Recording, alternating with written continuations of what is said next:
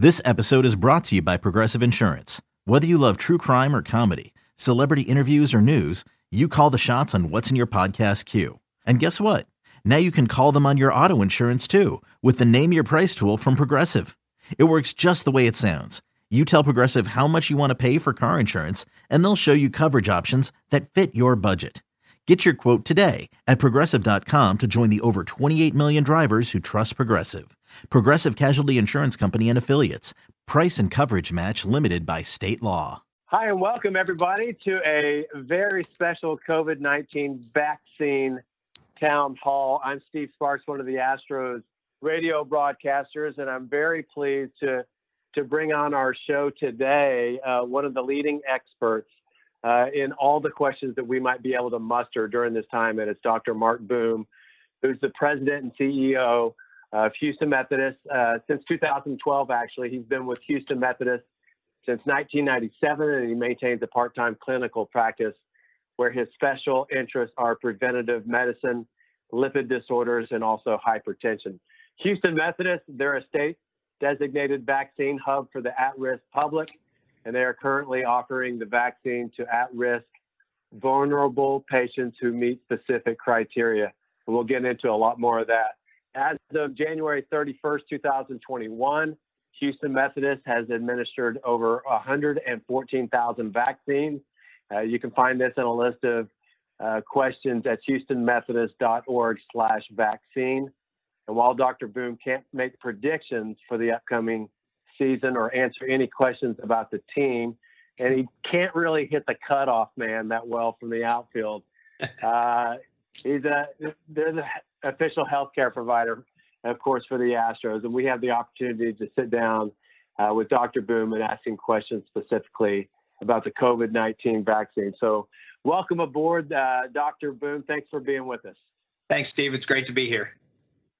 Well, we've got a we've got a lot of questions and a lot of people here. We we thank you guys for joining in. I mean, the more we know, uh, I think the the less anxiety and the, the less stress uh, that, that'll be involved. And and I know, Dr. Boom, since you know so much about this, you probably feel a, a level of, of confidence about what's going on right now. I hope.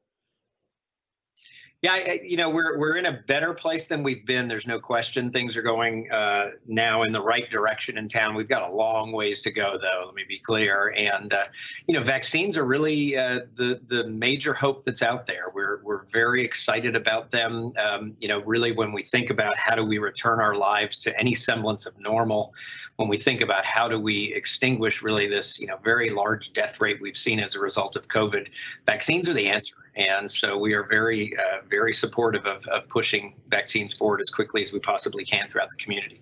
I want to remind everybody who's listening right now that there's a there's a chat and there's a conversation to be had. So you can push ask a, uh, ask a question at the bottom and and uh, we can just have a, a, great conversation. First one uh, is from one of our listeners, Dr. Boom. Uh, it says, "Do we have to get a vaccine every year or just one time?"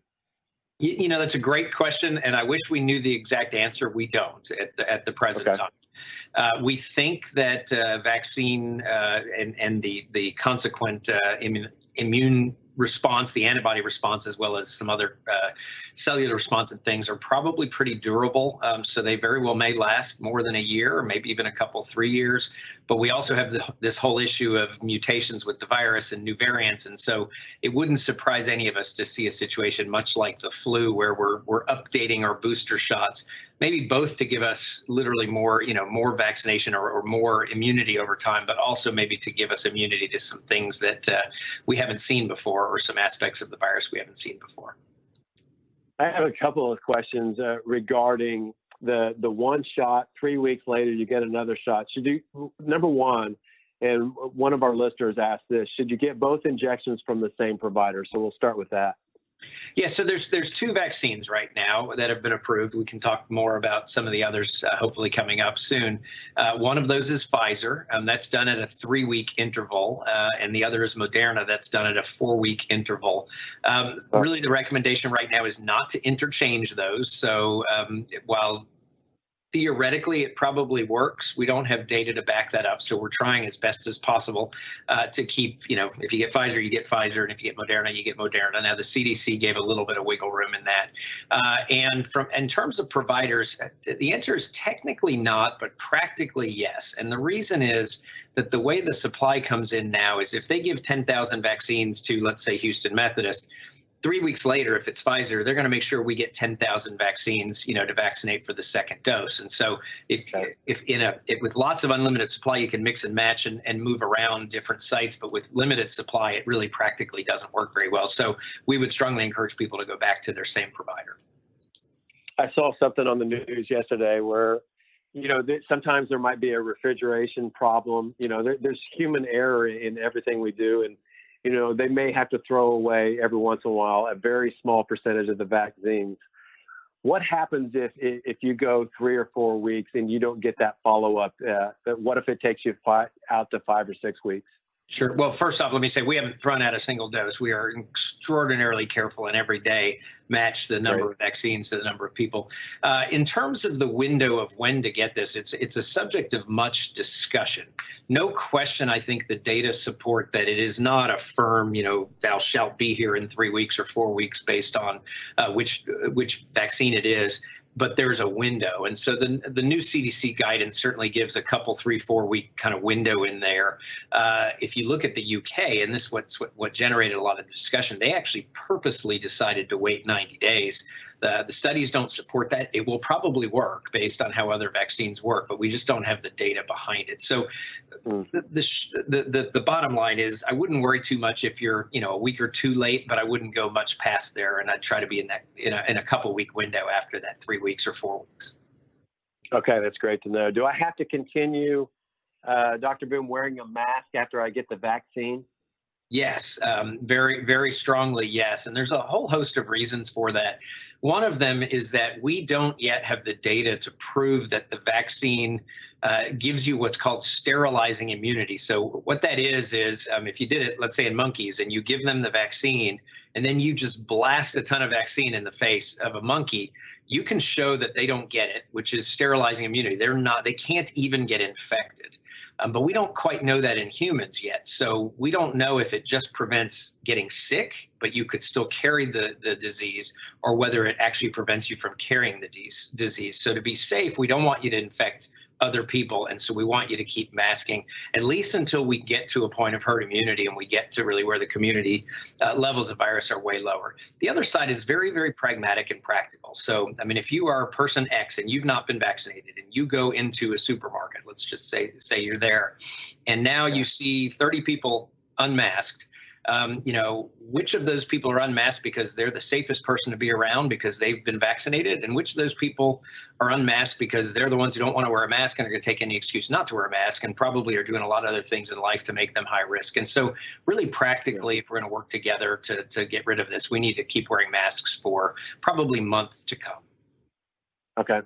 Uh, how about do, do the new vaccine trial results mean the end to the pandemic?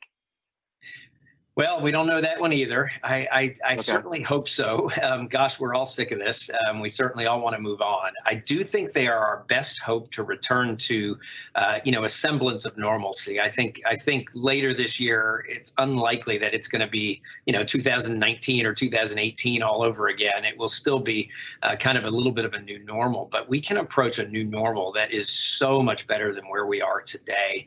Um, you know, the first and foremost goal is let's get rid of all the death that we're seeing. You know, we have seen well over 400,000 deaths across the country. This is solidly the number three cause of death in 2020. And if anything, I think the deaths are being undercounted.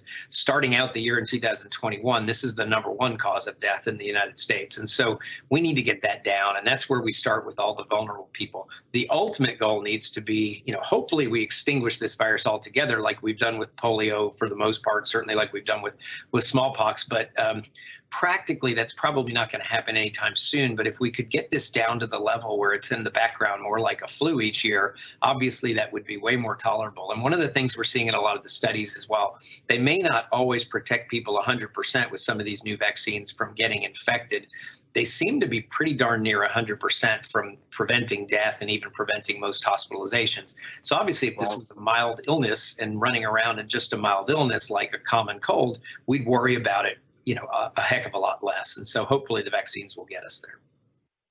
Well, you're listening to the COVID-19 vaccine town hall. This is Dr. Marc Boom, President and CEO of Houston Methodist. And Dr. Boom, this this one question right here, I think, is, is foremost for a lot of people. Uh, is the vaccine safe? Well, I think that's obviously a very key question to ask. Um, and I'm going to give you an emphatic yes. I mean, everything okay. we have seen about both of the vaccines is they are extraordinarily safe. They were extraordinarily safe in the trials. And keep in mind, you're talking tens of thousands, so a good number of people who've received the vaccine in the trials. Across the United States now, you're talking about, you know, 25 plus million people who have received the vaccine. And really, any ill effects of the vaccine are, are very few and far between. So they are extremely rare.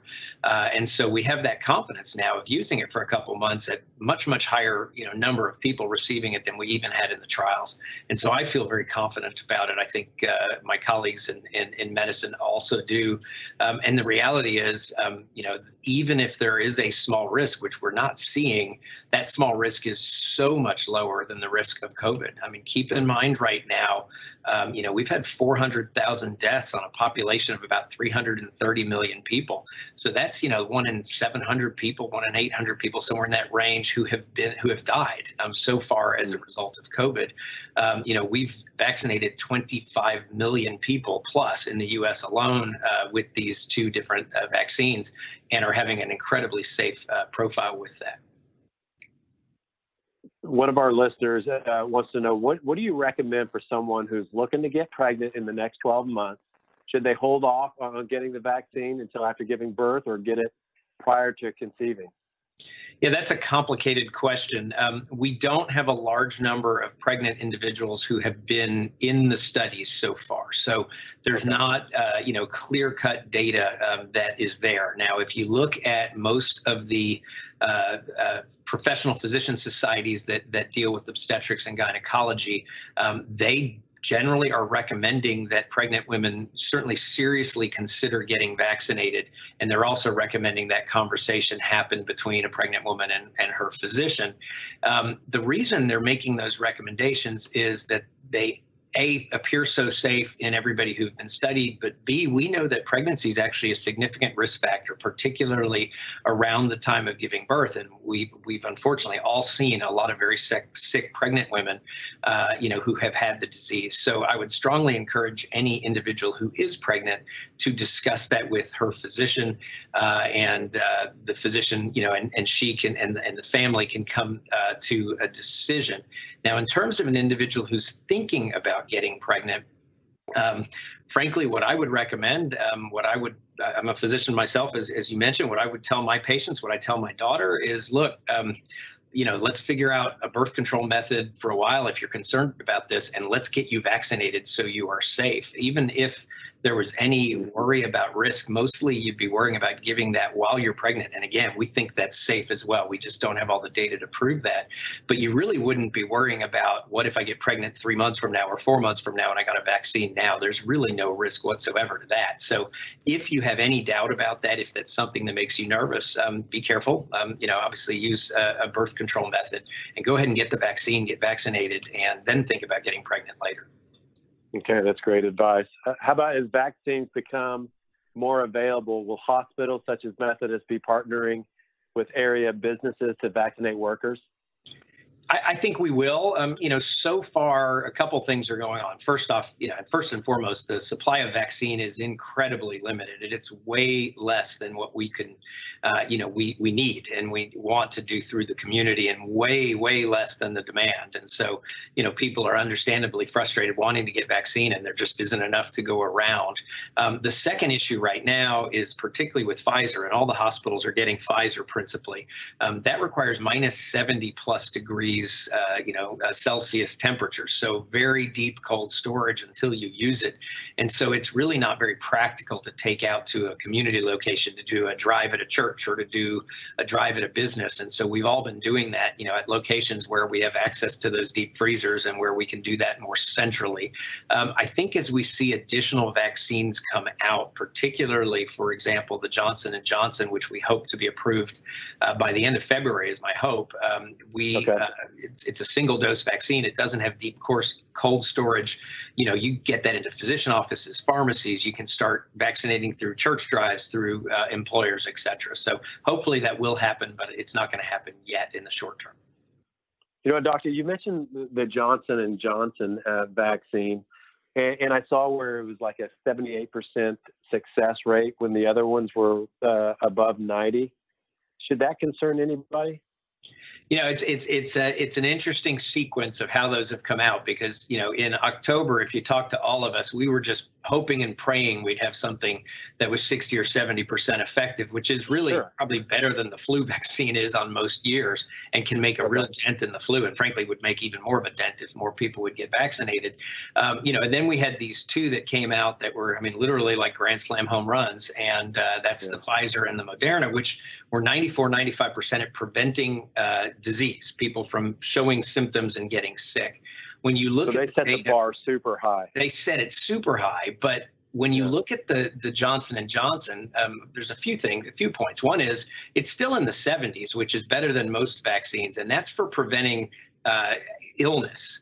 But if you actually then parse into the data, essentially no one who got the vaccine died or was hospitalized. So while it may not be quite as high as preventing uh, kind of symptomatic illness, it's just as effective it appears to be. Again i've just seen press release data you know the, the full peer reviewed data will come out over the next couple of weeks but assuming that's all accurate which i which i it will be i assume um, we're, we're looking at probably pretty much equivalency in terms of keeping people from getting particularly ill and keeping people from being hospitalized and keeping people from dying then the other reality set, you know, is is there, which is we don't have enough Pfizer and Moderna to go around, and no matter what they do, there won't be in the short term. So any vaccine with efficacy is better than no vaccine, and so our strong encouragement is going to be get the first vaccine that you're eligible to get. You know, when your when your turn comes up in line, we can always sort out the details later and figure out whether we might give booster shots or might give you know a, a different type of vaccine six months down the road when it's readily available. But right now now, I, we would counsel anybody to get whichever vaccine becomes available. Again, that one's not available yet, but uh, yeah. they presented data through a press release. It should get, they've started to submit their uh, emergency use authorization and we expect that it will most likely be approved by the end of this month. And that will add a whole bunch more supply of vaccine into the system, uh, and also a vaccine that is much easier to, to give. And so it has a lot of great advantages. So we don't want people to, to feel like it is not something they should get. Right now, if you can get a vaccine, get whichever one it is. Are there any more on the periphery? Are we coming down maybe in the spring or the summer? Yeah, there's a couple more. Um, AstraZeneca is actually already approved in the United Kingdom. Um, it was okay. its trial was paused back in the uh, late summer, early fall in the U.S. for almost a couple of months as they sorted through a, uh, an issue that had happened that didn't turn out to be because of the vaccine, but as part of the safety of the trial. So it's got another few weeks at least to go, I think, in the U.S. before they might look at that. Uh, Novavax has now uh, presented some uh, early data as well, so I would expect at least one or two more in the next 60 to 90 days, most likely. Again, we're, we're betting on that, but uh, that's what it looks like. If you're vaccinated, is it still possible to contract and infect others? Well, so that, that was a little bit what I was talking about before. So first off, even at 95% effect, efficacy, um, that means mm-hmm. you know you still have a potential of getting sick. Now, fortunately, those people tended to have milder illness, weren't weren't going to the hospital, weren't weren't dying from the disease. Um, so at the very least, we know those five percent of people could get the vac- could get the virus and therefore of course pass it on we don't know yet uh, with the other 95% we know they weren't getting sick but we don't know they have what's called sterilizing immunity. We don't know that they are so protected that that virus can't even enter their body and go to someone else. So it is still a possibility, and we won't know that for a few months more, I suspect. Do you think people should get a vaccine uh, when they're all approved, or can they pick which one they want? Right, uh, right now, there's really no way to pick what you're going to get. Um, it's just going to okay. depend who's got what. Um, and again, I, I, tell people I've, I've watched some people who had an opportunity to get one, and they hum and haw about, you know, is that the one I want to get? Do I want to get another one? Oh, do I want to drive to this location? And the next thing they know, of course, the slots are all full. Um, so yeah. what I tell people right now is, when it's your turn, wait your turn. But when it's your turn and you're offered a vaccine, um, take the first one you can get. Drive if you need to drive. Do whatever you need to do. Take off work, etc. Go grab it if again when it's your turn. And right now we're all focusing mainly on the elderly population. Started with 75 and up, now moving into the 65 and up uh, age range, and that's done because those are the most vulnerable uh, in our population. Uh, and you know we know that, for example, at the hospitals, about three quarters of the death that occurred occurred um, uh, in people over 65. So if we could get everybody over 65 vaccinated, we know that we could you know extinguish out the vast majority of that three quarters of the deaths um, there. So. How how are the vaccines going to be prioritized after we're, we're finished with the 65 and overs? So uh, you know, there's there's differences around the country, but let me focus on Texas. Texas has so far created two broad groups. One is called 1A, and the second group is 1B. 1A is okay. think of it basically as healthcare workers and a few other kind of very frontline, uh, you know, interacting with patients or high probability of interacting yeah. with people in close settings that might have the disease. There's about 420,000 people across Greater Houston that fit that category. Um, the wow. next category is called 1B, and 1B in its broad term is everybody over 65 and anybody between age 16 and 64 who has a qualifying health condition. And there's a very long list of those health conditions. But then within that, we're all allowed to sub prioritize. And so, what we've chosen to do, what really I think all of the hospitals have chosen to do, what the county, Harris County, has chosen to do, is really to focus starting at the oldest age first. And so, we started with 75 and up, uh, and uh, both in terms of our own databases at Houston Methodist, where we know who's there and who's who's the sickest and who's at the most risk, as well as through open signups throughout the community. Um, you know, probably coupled between the 250, 160,000 invitations for vaccine have gone out, and we've scheduled um, tens of thousands, probably you know somewhere in the order of 60 or 70,000 individuals in that category. We've begun prioritizing 65 and up, and have started with some of this in our own databases. Some of the people with the most uh, underlying conditions, so at the highest risk, as well as then an open sign up process throughout the community. And every time we're looking at sign up, we're very purposeful and really looking at making sure we get into every part of town, every zip code that we, you know, really make sure that we don't have inequities uh, that are that are occurring and try to try to make this as fair and equitable as it possibly can be. How far along are we in the process with one with the one A's and one B's right now? Well, so if you look across Greater Houston, um, there's about 420,000 1As. There's about 800 and a little bit, 800 plus thousand 65 and up. So that's not all 1Bs. That's just the older okay. population. So that's about a one and a quarter million people. So far, there have been about, call it 560,000 first doses that have come into the greater Houston area. So a bunch of second doses have come in, but in terms of people who could start in the process, and that includes you know a bunch that just came here yesterday so they haven't all gotten in people's arms um, but you're still talking about you know f- less than half of that population now not everybody yeah, in that population is going to run to the vaccine um, we're estimating you know let's say about three quarters of that population wants the vaccine. You know you're talking somewhere between 900000 a million people or so uh, in those two categories. And again we're at about 550 560 typical week, we're getting about 70,000 vaccines into greater Houston. So you could see within the next four, five, six weeks, um, really everybody in that age group who's who wants a vaccine should have started the process by then. Um, so what you'll see, it, it, won't be that we wait a full four weeks, but somewhere in that next couple three weeks, we'll probably start inviting people and opening up for people younger, particularly people with health conditions.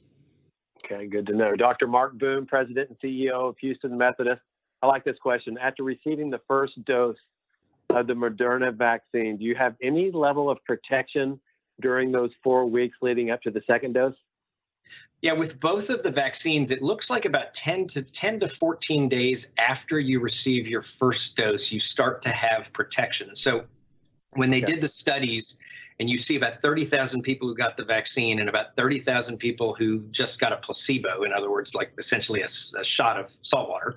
Um, right. What ended up happening was the line of people, I mean, the number of people kind of day after day was pretty much the same for about 10 days in terms of who got uh, COVID. And then around 10 days, um, the, the line of the placebo just kept going straight up and the other one really flattened out. And so it looks like pretty substantial part, partial but substantial protection about two weeks in. Now, the studies looked at one week after the second dose. So if you're Pfizer, that means one week after week three, and if you're Moderna, one week after week four. And any anybody who's gotten one week past their second dose now is in the zone where they know that the studies suggest 94, 95% uh, protection. And the good news is in the real world, we're starting to see pretty good evidence that the, the study data was accurate. So in Israel, where they've vaccinated, um, you know, a large swath of their population already, they're seeing significant downtick in that elderly population. They started with an age-based strategy. I can tell you, it, within an institution like Houston Methodist, where so many of our employees have been vaccinated so far, we've seen a definite, big-time downturn in the number of infections our employees get, you know, out in the community. So, um, uh, right now, all the anecdotal evidence suggests that they are working as well, which is obviously reassuring. Okay. Uh, what if somebody's concerned that this vaccine has been rushed? I've heard that quite a bit. Is the FDA overseeing uh, that whole process? Yeah, that's that's a great question. There definitely is yeah. this perception that that the vaccine was rushed, and no question during the time of a pandemic, we move at a little different pace, obviously, than during during sure. normal times. But the technology that underpins these two vaccines is is decades in the making. So this is a culmination of really years and years and years and years of science and then really what they did then and they did this in literally like two weeks. I mean that's how sophisticated this technology is. In about two weeks they were able to say okay here's the virus. This is the mrna sequence that we need to be able to use for the vaccine. And so then they spent the better part of the year really studying that from you know phase one and two clinical trials which really looked at safety into the phase three trial which um, you know vaccinated tens of thousands of people looking at both efficacy and safety, uh, and have had a very uh, you know good experience with that. So um, while it has been quick, I would not call it rushed because I don't believe they cut corners scientifically. What they did was they did things in parallel that normally would be done in sequence. So normally you'd go through this very slow process and you take your time analyzing the data and all these different things, and they put that on hyperdrive um, so that they started, for example, some phase three trials while some of the phase two trials were, were, were finishing up. Um, the other thing they did big time was put a lot of money into uh, uh, manufacturing capability. That was Operation Warp Speed and so, what would normally happen is after all of this and you go through the process and everything, then the manufacturing has to take place. And so they start building the plants and everything else. But um, because the government basically said, you know, no matter what, whether this works or it doesn't work, we're guaranteeing we're buying, you know, this 100 million doses or whatever it is, the manufacturers could build those manufacturing plants. And so there were a whole lot of points like that where we saved tons of time, but where um, it's not it's not what I would describe as corner cutting or rushing, but rather rather putting something on a fast track, and that's been very effective. Hmm. If if somebody has already had COVID nineteen, should they still get the vaccine? They should, and all of the national recommendations are very strongly in favor of getting the vaccine. In fact, you can get the vaccine pretty much as soon as you're done with your symptoms. Um, and the reason is that what we're seeing with these vaccines is we're seeing multifold levels of antibody in the people's bloodstream. So, in other words, we believe the vaccines are much more effective at generating an immune response than the actual virus is. And so we believe both a better response and a more durable response by getting the vaccine. So if you've had COVID, the first vaccine, in a way, kind of almost acts as a booster for your body, and then you almost get a second booster. And so I look at those individuals as pro- most likely um, some of the you know most strongly immune people in our community if they go ahead and do that. So again, we encourage everybody, whether they've had COVID or not, to go ahead and get the vaccine. Okay. Here's a question. Somebody asked this: Why two doses? What's the rationale behind that? Wouldn't it have been easier just to have one? You know, you know, two doses are not unusual in the vaccine world. Um, there's a whole booster response phenomenon where your body, when it kind of resees the antigen that it's making the antibodies towards, kind of has a, a more than just an additive, but almost a multiplicative kind of response. So there's many mm-hmm. things we do that with hepatitis B vaccine. Many people over 50 now uh, are, I certainly did, are all getting Shingrix, for instance, which is the shingles shot. And so, you know, even if you think about childhood vaccines, some of them are single dose, but most of them a child will get on more than one occasion in order to give a booster. So that's pretty typical. Now, unfortunately, they didn't study single doses of Moderna or Pfizer because we ended up seeing such a robust immune response from the first dose it would have been nice if we had those data as well and you could have made a decision you know between 85% with one dose and 95% with two doses in the midst of a pandemic perhaps but we just don't have those data. Um, so the johnson & johnson will be one dose. We know how effective it is with one dose. They're still studying uh, a second dose of that as well. So even if we get the eua this month and approve the johnson & johnson a bunch of people get a single dose it wouldn't surprise me that in a few months they take a look at it and say hey you know let's go ahead and give people boosters. We don't, I don't know that. I'm speculating, but uh, it wouldn't surprise me that at all. All right. Here's a really thoughtful question, Dr. Boom. Somebody wants to know Are there any options right now to get vaccinated for people who are the primary caretakers of family members who are high risk due to health issues? That's a great question. And I mean, the yeah. short answer is no. Um, the short answer is the way the prioritization schemes or, you know, the prioritization trees are set up, it's um, set up uh, really based on the individual at risk or you know based on the 1A category, which are healthcare workers. Um, so there's really not a way unless that individual uh, fits into a risk category, him or herself. And so you know that may shift over time. There may be a way to prioritize those individuals when we get you know further uh, through the prioritization, but there's not a way to do that right now. What's going on at the hospitals right now? What are you seeing as far as uh, uh, the beds? Uh, is it over, over overly crowded still? What's it look like? Yeah, it's it's busy, and our people are, are are tired. I mean, you just think about all our everybody on the phone here today or listening today is uh, we're all tired, right? We're sick of COVID. We're sick of all the restrictions. You know, we're fatigued. We're cranky. Uh, you know, then then imagine that on top of that, you've been working, you know, extra hard really for now just about a year, and so people are yeah. tired. They're hanging in there. Um, but what we're still seeing is a lot of patients with COVID. So you know, to put that in perspective across uh, Houston Met Methodist as an example, but you'd see similar numbers across all of the institutions uh, in in Houston. Um, this summer, we peaked out at about 720, 730 patients in a bed, plus another 50, 60 at any given time were being worked up for COVID out of about 2,300 beds. So it was 35 to 40% of our beds in use for patients with COVID. Uh, kind of around New Year's and into that next week or 10 days, we peaked out even higher than that this time. And so well over 750 plus another 50 or 60 in workup. Um, that has begun to come down, thankfully. We're down to about 620, 630 at Houston Methodist right now.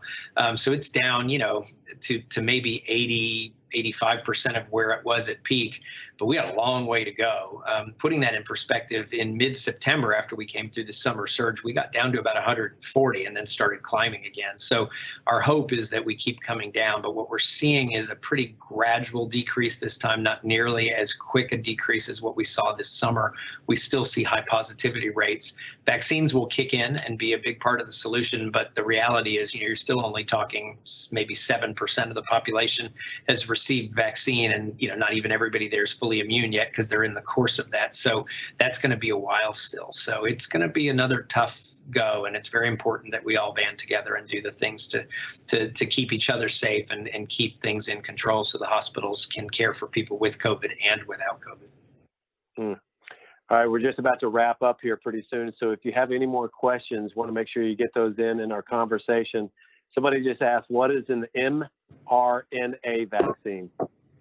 Yeah, that, so these two new vaccines, the Pfizer and the uh, Moderna, are based on mRNA. mRNA is messenger RNA, um, we've all heard of DNA, so just think yeah. of RNA as kind of a version of DNA. Um, it's just part of the machinery in the in the cells, and the short version of it is is you use mRNA basically for the instructions to produce proteins. And so what what we're doing with these vaccines is delivering instructions to the cells to make spike proteins. Spike proteins, the the kind of binding protein on the surface of the uh, uh, COVID, and when that then gets made and kind of dumped into your bloodstream, your body then sees that as foreign and it mounts an antibody response to that and creates antibodies against the spike protein. And then, God forbid, you get you know exposed to covid your body has these antibodies running around that look at that they see covid they see the spike protein and they basically take it out of commission before it can do any harm and that's basically how our immune system works all right all right, here. This is a question that I think is going to probably kind of wrap things up for us. Um, everybody's got kind of just sitting around waiting uh, for their turn. So, what do I do specifically? What do I do, and how how will I know it's my turn? So, you know, there are, I mean, from every one of the hospital systems to the city to the county, there's, you know, all you need to do is a quick Google or go to any of the websites, and they've all got a, link up there in terms of where they are uh, currently in prioritization. If I had to roughly guess, I think we're going to spend collectively uh, the better part of February focusing on patients 65 and up. Uh, okay. the better part of March, really focusing on additional populations at high risk below age 65. And we've all started that. So, for example, if you have a if you're a transplant patient, you're probably as high risk as anybody on the planet, right? So every one of the okay. hospital systems has been focusing on doesn't matter what age, let's get our transplant patients protected. Um, but what you'll see then, I think, in the month of March, you'll start seeing uh, that 16 to uh, 64 year old age group further focused on, particularly for people with health issues. It's going to be April into May, I think, that you're going to see things hopefully get more wide open. Some of that is really contingent on obviously supply, which has been very limited, but also supply of subsequent vaccines. Obviously, if we kick in with the Johnson and Johnson in a month, you know, suddenly um, if they make the same amount as the other two, your supply is going up by 50% overnight, uh, and maybe even more since they they uh, are a one dose regimen. So we hope it'll keep growing and accelerating. Right now, across the U.S., you're seeing about 1.3 to 1.4 million doses a, day being administered. Now, that's combination of first and second doses. Um, so we're, you know, we we're well on our way, but there's a long way to go. Again, Houston has a population of 7.1 million, and we've gotten, call it, about 560,000 first doses into the city. Um, even if you take out kids who aren't eligible yet, you're still talking, to call it five and a half million, maybe 5.3 3 million people in Houston. So we're just now getting maybe up to close to the 10% of our population. Uh, you know, maybe in the next week to 10 days, we'll have had access to a first dose. So there's a long way to go still. I know uh, President Biden has talked about he, he wants to ramp things up and he wants to get these out there in a more timely fashion. Do you think things are getting better as we go along? Well, the, the biggest constraint right now is supply. I mean, if you, you know, I'm on a okay. twice a week call with all my colleagues across the Texas Medical Center and colleagues across both uh, the Harris County as well as the city of Houston. And to a T, every one of these organizations, the city, the county, we're all administering the vaccines we get very quickly and and uh, and collaborating very effectively all of us are clamoring for more. And that's before you really even then start thinking about, well, how many vaccines can you stick in, you know, all of our pharmacy partners um, from HEB to Walgreens to CVS and others? Yeah. Um, how many vaccines can go into individual physician offices if we have a, a, a, vaccine that doesn't need deep cold storage? So you can really amplify. And we believe um, we, when we've looked at it together, we can get herd immunity in Houston within about 180 days. But it requires the supply. And right now, that national supply just isn't there. Um, they are ramping up both Pfizer and Moderna, but I think they're pumping them out to the states as quickly as they're making the vaccine uh, and uh, and committing to increasing that, but not increasing it by by orders of magnitude. And so, really, the big answer is going to have to be continuing that as well as then adding uh, another vaccine choice and maybe another couple after that. That really will uh, accelerate things greatly talking with Dr. Marc Boom from Houston Methodist. Uh, I remember around April and May of last year, we were anticipating that the summer heat might curb the, the virus to some extent. Was that the case? And can we expect more of the same? Well, I do think we've seen now, uh, you know, with a fair degree of certainty that this this virus, like other coronaviruses, does have a seasonality component. So it will tend to be worse in the colder, drier months and better in the more yep. humid, hotter months. Um, we didn't, you know, obviously we had our biggest surge until recently uh, in the midst of summer, and that is because, frankly, when nobody's had a virus and you don't have any immunity running through a community, uh, even that seasonality just kind of got overwhelmed. Um, I do have some some hope that this time, between vaccinations, between obviously more people in the community have had this, uh, and as things warm up and get more humid, that uh, those will all be things going in the right direction for a place like Houston. So uh, we are crossing our fingers with some of that. But you know, again, if you don't get the population vaccinated, that is a brief respite before you potentially have a bigger uh, uptick again as things get cooler. So the critical thing is going to be everybody getting the vaccine, you know, when it is their turn, and uh, getting that as quickly as possible. That's how we get out of this mess and how we protect each other and protect the vulnerable in our society. All right, doctor, I've got a great one for you, and this is this is probably going to hit home with a, a lot of people listening. What argument do you have for friends who won't get the vaccines, and how do we convince them?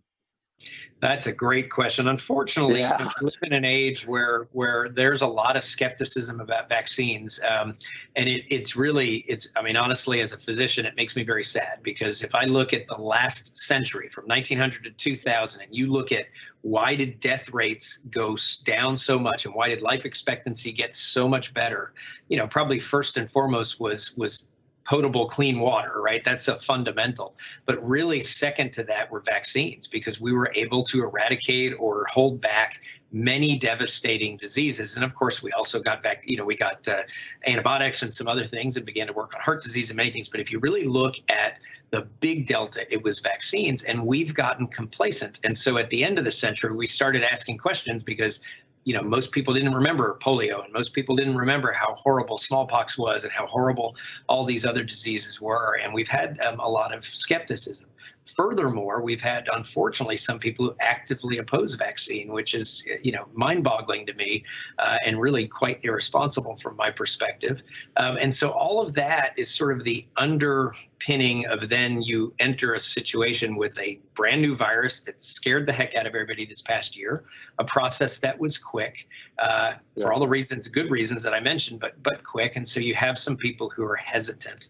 Um, you know, I think I'd say a number of things. First off, and for, first and foremost, is we need to believe and trust in science. I mean, you know, if if you have cancer and you go to the physician and you need your God forbid your breast cancer or your lung cancer treated, you're trusting in science and the medicine that has happened. This is no different. Trust in the science that is there. Trust in the advice of medical professionals. That's number one. Number two you know, at the end of the day, we're all sick of this, and we all have a responsibility as a society to protect each other. And vaccines are a perfect example of that. And if we don't all do this, we will have some degree of very abnormal life that is, you know, frankly, not the, the life we all want to lead right now in terms of how COVID has dominated what, everything that goes on. And so we owe it to each other, frankly, societally. So do it for yourself, protect yourself, protect your loved ones, and help protect society, protect some of the people out there who are particularly vulnerable. I mean, if you can get a vaccine and know that you saved a life, why wouldn't any of us get that vaccine? And so we definitely urge people um, to go forward, get the vaccine when it is their time. What do you hear specifically or, or personally uh, when somebody is hesitant to get the, the vaccine shot? What do you hear that why do they hesitate the most? You know, I think usually it's it's it's uh, list. I mean, it's a combination of things. Um, you know, the unknown. Oftentimes, it's the unknown Oftentimes, it's perhaps listening a little too much to some chatter that's out there, not all of it well intentioned, much of it, frankly, ill intentioned, uh, that is out there on the internet. But, you know, a lot of it is just hesitancy and, and concern with something new. That is understandable. There's no question that's understandable. But this is a pandemic. I mean, this is a time where, you know, we're seeing hundreds of thousands of Americans die from this disease. We're seeing hospitals, you know, basting, busting at the seam with people who are ill. It's hard to find somebody now who doesn't know somebody who's died of the disease. I lost an uncle uh, in Europe from the disease. I talked to countless of our employees um, who, you know, and, and, others who have, who have lost people. It is a very sad thing. And those are all, they weren't preventable perhaps this year, not fully, but they're preventable going forward. And so we need to do those things. The other thing to talk about and, and, and hit head on, quite honestly, is, is that, you know, different populations of individuals may have different reasons for skepticism. So, for example, we see, uh, you know, kind of uneven skepticism and uneven desire to get the vaccine across different races. Um, the African American okay. population has been particularly skeptical, particularly hesitant. And a lot of that is for very good reason, because frankly, medicine has earned the distrust. It's a sad comment, but when you look at things like the Tuskegee experiment that went on for the better part of the last century, um, you know, it, it's abhorrent and, and it should never have happened. Um, and because of those kinds of issues and many others, there is a lot of distrust. Um, but if you look at this pandemic, it has been both a great leveler in that every human being on the planet can get this and of course we've seen that with you know our president um, with the uk prime minister as two examples um, of individuals who've gotten this and so it can infect any human being on the planet, but it's also exposed all of the inequities that we have in our health system. It's exposed, you know, lack of access to healthcare. It has been a real challenge. Um, and so when you look at the communities that have been hardest hit, um, it's African American community, it's the Latinx community that have been hardest hit. There's been more deaths, more disease in each of those communities. And unfortunately, what we're seeing now is some more hesitancy in both of those communities. So I look at this as a tragedy that on the front end and throughout the pandemic, we've had more death in those communities. And now I worry about this tragedy on the back end of the last place that we protect is in those communities. And so there's a whole host of things, whether it's Houston Methodist, whether it's uh, other colleagues in the medical center, whether it's city, county, that we're doing to educate, to gain trust, um, to focus on structural issues that may be out there in the community and prevent us from getting broad spread and widespread throughout the community. It's something we're very passionate about and are working on literally every day. All right. Um, should I get the vaccine if I've had a severe allergic reaction to vaccines in the past? So that's one of the only, uh, you know, absolute contraindications. So if you've had a severe allergic reaction to any type of vaccine, you are in a category that, you know, I'd, I'd still talk to your physician just on the details, but in general, that's going to be a contraindication to getting uh, the vaccine. It's a it's a pretty limited number of people, but there are some people. We also uh, monitor much more carefully individuals who have any sort of allergy to other medications, allergy to bee stings, allergy um, to foods. Um, there, it's safe to give, but we have uh, an observation process that's a little more lengthy for those individuals just to be sure. What we've seen is a small number nationally and internationally of people with allergic reactions. They're very manageable. I mean, as a physician, you know, for think of somebody with a bee sting allergy, you know, they carry an EpiPen in their pocket. So it's right. pretty straightforward. And so for us as a physician, if you're in one of our sites or as a nurse, um, basically, if somebody has that kind of reaction, you get them epinephrine real quickly. They get better. At worst case, you might have somebody stay overnight, um, but most cases you send them home a couple hours later. Um, we've only seen a couple of those across now, you know, 120,000 doses that we've provided at Houston Methodist. So it's a very rare side effect, but it does exist, and so you just have to be cognizant of that um, uh, if you've had that type of history if you have a reaction to the first dose, can you expect a reaction to the second dose also? So the the doses, you know, so let's talk reactions. I mean, uh, if you have an allergic reaction, you know, to the first dose, which will be rare, but if you had that, you're not going to get a second dose at that point. But most okay. of the reactions, I mean, we're talking 99.99999% kind of of the reactions are going to be what we call reactogenic. They're they're they're evidence that the vaccine's working. Um, and so you'll get a sore arm, or you might feel a little, you know, fluish the next day. You might even have a low grade fever. You might just feel kind of body achy. You might have none of that. Let me be really clear. I mean, I will tell you, when I got my first vaccine, I barely had a sore arm, and I was almost disappointed because I want to make sure this thing's working. And you know, when you have those kinds of side effects, you know it's actually generating a vigorous immune response. And I got my second dose, and same thing. And so um, we do see a few more reactions in the second dose. In other words, people tend to have a little more fluish kinds of symptoms with the second dose because they're getting a booster effect. But at the end of the day, those things are mild. They're over within a day. You can manage them with a little bit of Tylenol. That's it. Uh, and you know, when you're done, you're vaccinated, which is a much better situation than being at risk for COVID. Regarding the the new strands that we've seen kind of creep in, are, are the current vaccines effective? or will we need additional vaccinations? That's a great question. You know, that's that's yeah. still being studied. Um, uh, so there's kind of three strains that are being looked at with concern right now. There's the UK strain, which pretty much you know took over all the infections in the United Kingdom.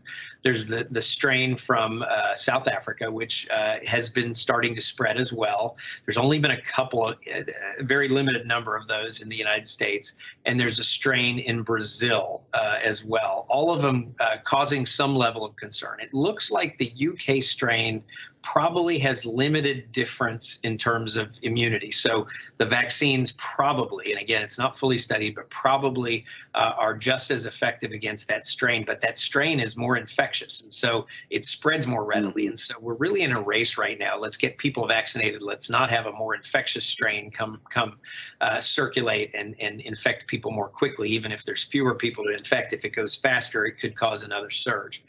The uh, South African strain is one that uh, has all of us looking at with a little more concern. When we look at the vaccine data in South Africa, it looks to be a little less effective. Now, let me caution by saying so far it looks like the vaccine is still effective in preventing hospitalizations and death, we think. Again, it's not fully studied, but it may be allowing more infections to happen. There's also some evidence that people who had the disease are getting infected with that second strain. So again, I see this as a, a pretty you know a pretty big race let's get vaccinated as quickly as we can through uh, you know right now it's it's a matter of pumping out more vaccine and getting it out to communities so we can give it and in two, three, four months, it's going to be a matter of convincing the skeptical and the reluctant to go get vaccinated so we don't end up with further surges.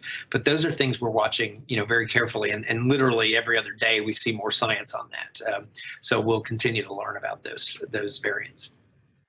Okay. Uh, is there a government registrar for those who receive the vaccine? And if so, what information will the government require from Houston Methodist? Yeah, um, the state of Texas uses a system called ImmTrac, I-M-M-T-R-A-C, um, uses it for childhood vaccines and any other vaccines. So this is kind of a standard thing that's been used uh, for you know many many years. Um, so that is being used as the system to collect data on who's been vaccinated or not. When you get vaccinated, you'll actually get a card um, that's provided by the CDC that shows evidence and it shows a lot lot number and information in terms of which vaccine uh, you received, and then your vaccine vaccine information will also be within our electronic medical records. So, um, you know, you can use your card to show that you've been vaccinated. Um, you know, people will be able to check in ImmTrac um, or you can go into, uh, for us, it's Epic. So you can go into MyChart with Epic, uh, our electronic medical record, and check. And if you go to some of the other providers, many of them are Epic, some of them are, are, are other health systems, I mean, or other electronic systems, but all of those will have the ability to, to check and have proof from them. Okay. Regarding COVID, uh, what signs should I be concerned about? In terms of uh, in, infection symptoms? Symptoms, yeah, symptoms, lightheadedness, those things. Sure. Yeah, I mean, it, it, in terms of getting COVID, um, if if you are uh, sick with COVID, um, you know, it runs the gamut from basically asymptomatic, which has been one of the challenges of this uh, this yeah. Uh, pandemic because it spread more easily because it was asymptomatic in so many people. You know, all the way up to severe symptoms. Um, the most common symptoms are going to be fever, cough achiness. I mean, very, very similar to the flu. We don't see as much upper respiratory congestion, sniffles with this. You might see some, uh, and there's many other symptoms you might see as well. Um, sometimes some gastrointestinal symptoms. Um, the classic loss of taste and loss of smell, um, which is a very unusual symptom that doesn't happen uh, with other sort of upper respiratory viruses. So if you lose taste, you lose smell, you've probably got COVID. Um, so if you have anything in that whole spectrum, you need to be tested and, and managed as if you have COVID, unless we prove that you you know have something else. For example, you know testing for some other virus that may may give you symptoms. But you know by and large, kind of you know as physicians, we all look at it and say you know if it walks like a duck and quacks like a duck, it's probably mm-hmm. a duck um, these days. Um, and in fact, we've seen very little flu this year. Um, it shows two things. One is we had a very good flu vaccination campaign this year, uh, and two is flu travels much less readily than COVID does. So once you start masking and physical distancing and hand washing, um, pretty much extinguished flu uh, uh, this this season. Thank goodness, because you know that would have just been that much more difficult for everybody. All right, last thing, Dr. Boom. Uh, just to reiterate, if I've had COVID 19, should I still get the vaccine? Yes. Yes, it's, that's about as emphatic as it gets. Man, I, will tell you what, Dr. Boom, I've got a, a piece of paper in front of me, and I've just been writing notes after notes after notes about all this information. So I, you know, on a personal level, personal level, I can't thank you enough. I mean, this has been fantastic, and just thank you for your time. It's my pleasure, Steve. Thank you. Thank you very much. Well, this has been a COVID 19 vaccine town hall. Uh, you, you got to admit, yeah, you have to feel a lot better after hearing from Dr. Boom that uh, all things are, are, pointed in the right direction. I don't think there's anything to be hesitant about. And if we want to protect each other, that uh, I think the vaccine uh, is very safe and it, it's the way that we're going to be able to get through this. So, Dr. Boom, thank you. Thank you guys uh, for, for attending. And uh, I just hope uh, Godspeed on everybody getting well as soon as possible.